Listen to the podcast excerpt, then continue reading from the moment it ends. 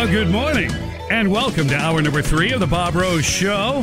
Thanks for tuning in on this Trash Talking Tuesday. Thanks to Florence Recycling. Uh, yes, it is 8.07. Time check brought to you by Hayes Jewelers, where the answer is always yes. Heat wave related to racism? That's one of the top stories I'll share with you coming up in just a little bit. Uh, but first, we're going to connect with America's sheriff, or as I like to say, walking tall with Sheriff Bobby Schultz. How you doing, sir? I'm doing no matter what I do, it won't be as, as Greg Cassidy since he's off today. Oh man, your your phone. I hope your phone signal stays with us because it is not sounding great right now. All right, um, let's start things off with this, Sheriff. Two days away from school starting in Gilchrist County. I know that's got to be a lot of headaches. What are some of your concerns and some instructions you have for folks? Yes, sir. We start school starting uh, Thursday and Friday for our public schools, and I think our private schools start at the same time. So our concern is traffic. Everybody's trying to get our children to school, and everybody's trying to be the first in line. So we're worried about traffic. We just ask everybody to be patient and uh, work with us, work with the progress. You know, we our schools are on our major thoroughways, State Road 26 and US 129. Just uh, go a little early and be patient and just understand that it's going to be crowded. Well, yeah, and you've got uh, uh, things that are new to a lot of kids, the students, the parents, even the school bus drivers. They have to learn their route, and you know, I know they take test rides before the school year starts, but even then, it's different when you're picking up kids and dealing with uh, uh, traffic and those long lines, right? Yes, sir. And this is uh, it's normal for us for this time of year in the beginning of school, but we're prepared. We're going to have extra deputy sheriffs. Uh, even myself will be out there making sure the traffic flows as good as it can, considering our circumstances, and make sure our children see us and know that we're going to be involved in their their lives and in their school year. And uh, just that, again, patience is the key, and just understand it won't last forever.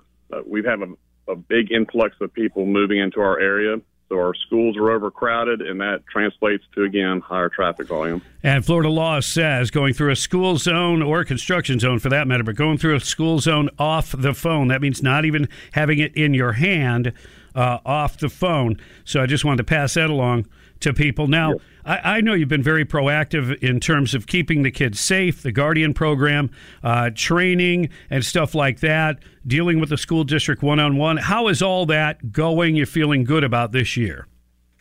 We feel very good. You know, there's no way, and I often say it, there's no way that uh, anybody can prevent all the issues that are that we see throughout the, our country, but we can be prepared to mitigate some of the issues and certainly prevent some of them. So we put an emphasis on this year on training, how we respond to certain situations within our school, going through our protocols, working with the school district and school board, uh, just making sure that we haven't missed anything, and, and again, just to, to give our students the best possible environment to to to be educated, and for our teachers to educate.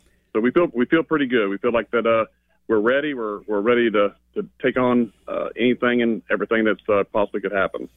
Well, you know, look, as a chief law enforcement officer in Gilchrist County, you have concerns that go just beyond the kids and school. You've got kids and adults and drug issues. Not, I'm not picking on your county. Clearly, it is Florida. This stuff is coming across the border. We hear chatter in Tallahassee. We know the folks in D.C., but really, we haven't seen anything specific in terms of uh, the border. So I'm assuming that illegal narcotics are still getting into the area, still getting into the county. Anything different uh, that you can do to help get a you know uh, stop this situation? And you hit it right on the head. You know, this, we've always had drugs here. We're always going to have illegal narcotics here. But I've been particularly impressed with, uh, you know, considering North Central Florida is obviously a ways away from the border, but our uh, local officials, our, our state representative Chuck Clemons, uh, Congresswoman Kat Cammack, uh, there and Attorney Attorney General Moody have, have been on the phone with me, and I'm sure with the other sheriffs and other police chiefs, asking what can they do, trying to get a, a sit rep of what's going on. Uh, Senator Scott and uh, actually I got a, a roundtable with Senator Rubio later this week uh, with some other sheriffs wanting to know what they can do. You know, obviously it is a to say it was a, a circus at the border would be an understatement, but they're worried about the small counties and what can they do. And uh, I know that Representative Clemons could speak more, but they've opened up some purse strings for for counties to, to pull some money for projects and, enforcement of the laws. So I, I'm cautiously optimistic that you know again with the leadership that we have currently in those positions, we're we're going to make some headway. They're listening to us and they're listening to the boots on the ground. Yeah, your area, you, you don't have a concentration of consumers, shall we say, just because of, you know, you don't have a concentrated population per se. You're in the outlying area. But that tends to be where some of these drug operations pop up, whether it's growing or like meth labs. Have you uh, seen any resurgence of that? Have you had to deal with much of that in the past? Well, you're always going to have, and there's a lot, lot of the clandestine laboratories, right. the, the ones that's kind of undercover and that kind of stuff. We've we've done a a, a pretty good job of making it uh, not advantageous to deal drugs in our county. We have them, um, but we do unfortunately have some that are that have some addictions and they they choose make bad decisions, and we have it. But um, it's here we have the fentanyl, we have the meth, we have the other stuff. The, there's there's all kinds of stuff every day that I get information on that would scare the bejesus out of everybody that that's available.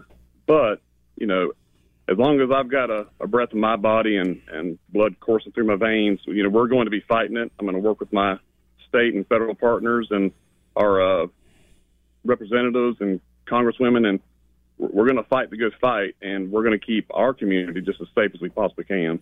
Man, I'm so old. I remember, you know, the sheriff's deputies coming around. We are having like a keg party out in the woods, you know, down in Charlotte County. It had a lot of, you know, unpopulated areas, but roads were paved. So, yeah, we'd draw a map. We'd have a party. And the sheriff's deputies would catch wind of it. They'd come out there and they'd, they'd say, hey, Bob, come here, come here. Anybody smoking that wacky tobacco out here? I said, No, sir, I haven't smelled any. They said, Okay, make sure you take keys away from anybody who can't drive. And that was pretty much the extent of it because there wasn't all this stuff going around that literally could kill you on your first dose. Yeah. That that is I've just had that conversation the other day with a with a friend of mine. It things have changed on every point that you can think of. And again, narcotics, it's they have genetically made this stuff where it's they believe it's going to be help you be more addicted. And again, you're you truly are playing Russian roulette with some of the stuff that you ingest, whether it be the you know the Molly, the ecstasy, um, cocaine, meth. They're putting crap in the stuff that you maybe you wake up, maybe you don't. Maybe your temperature goes up to a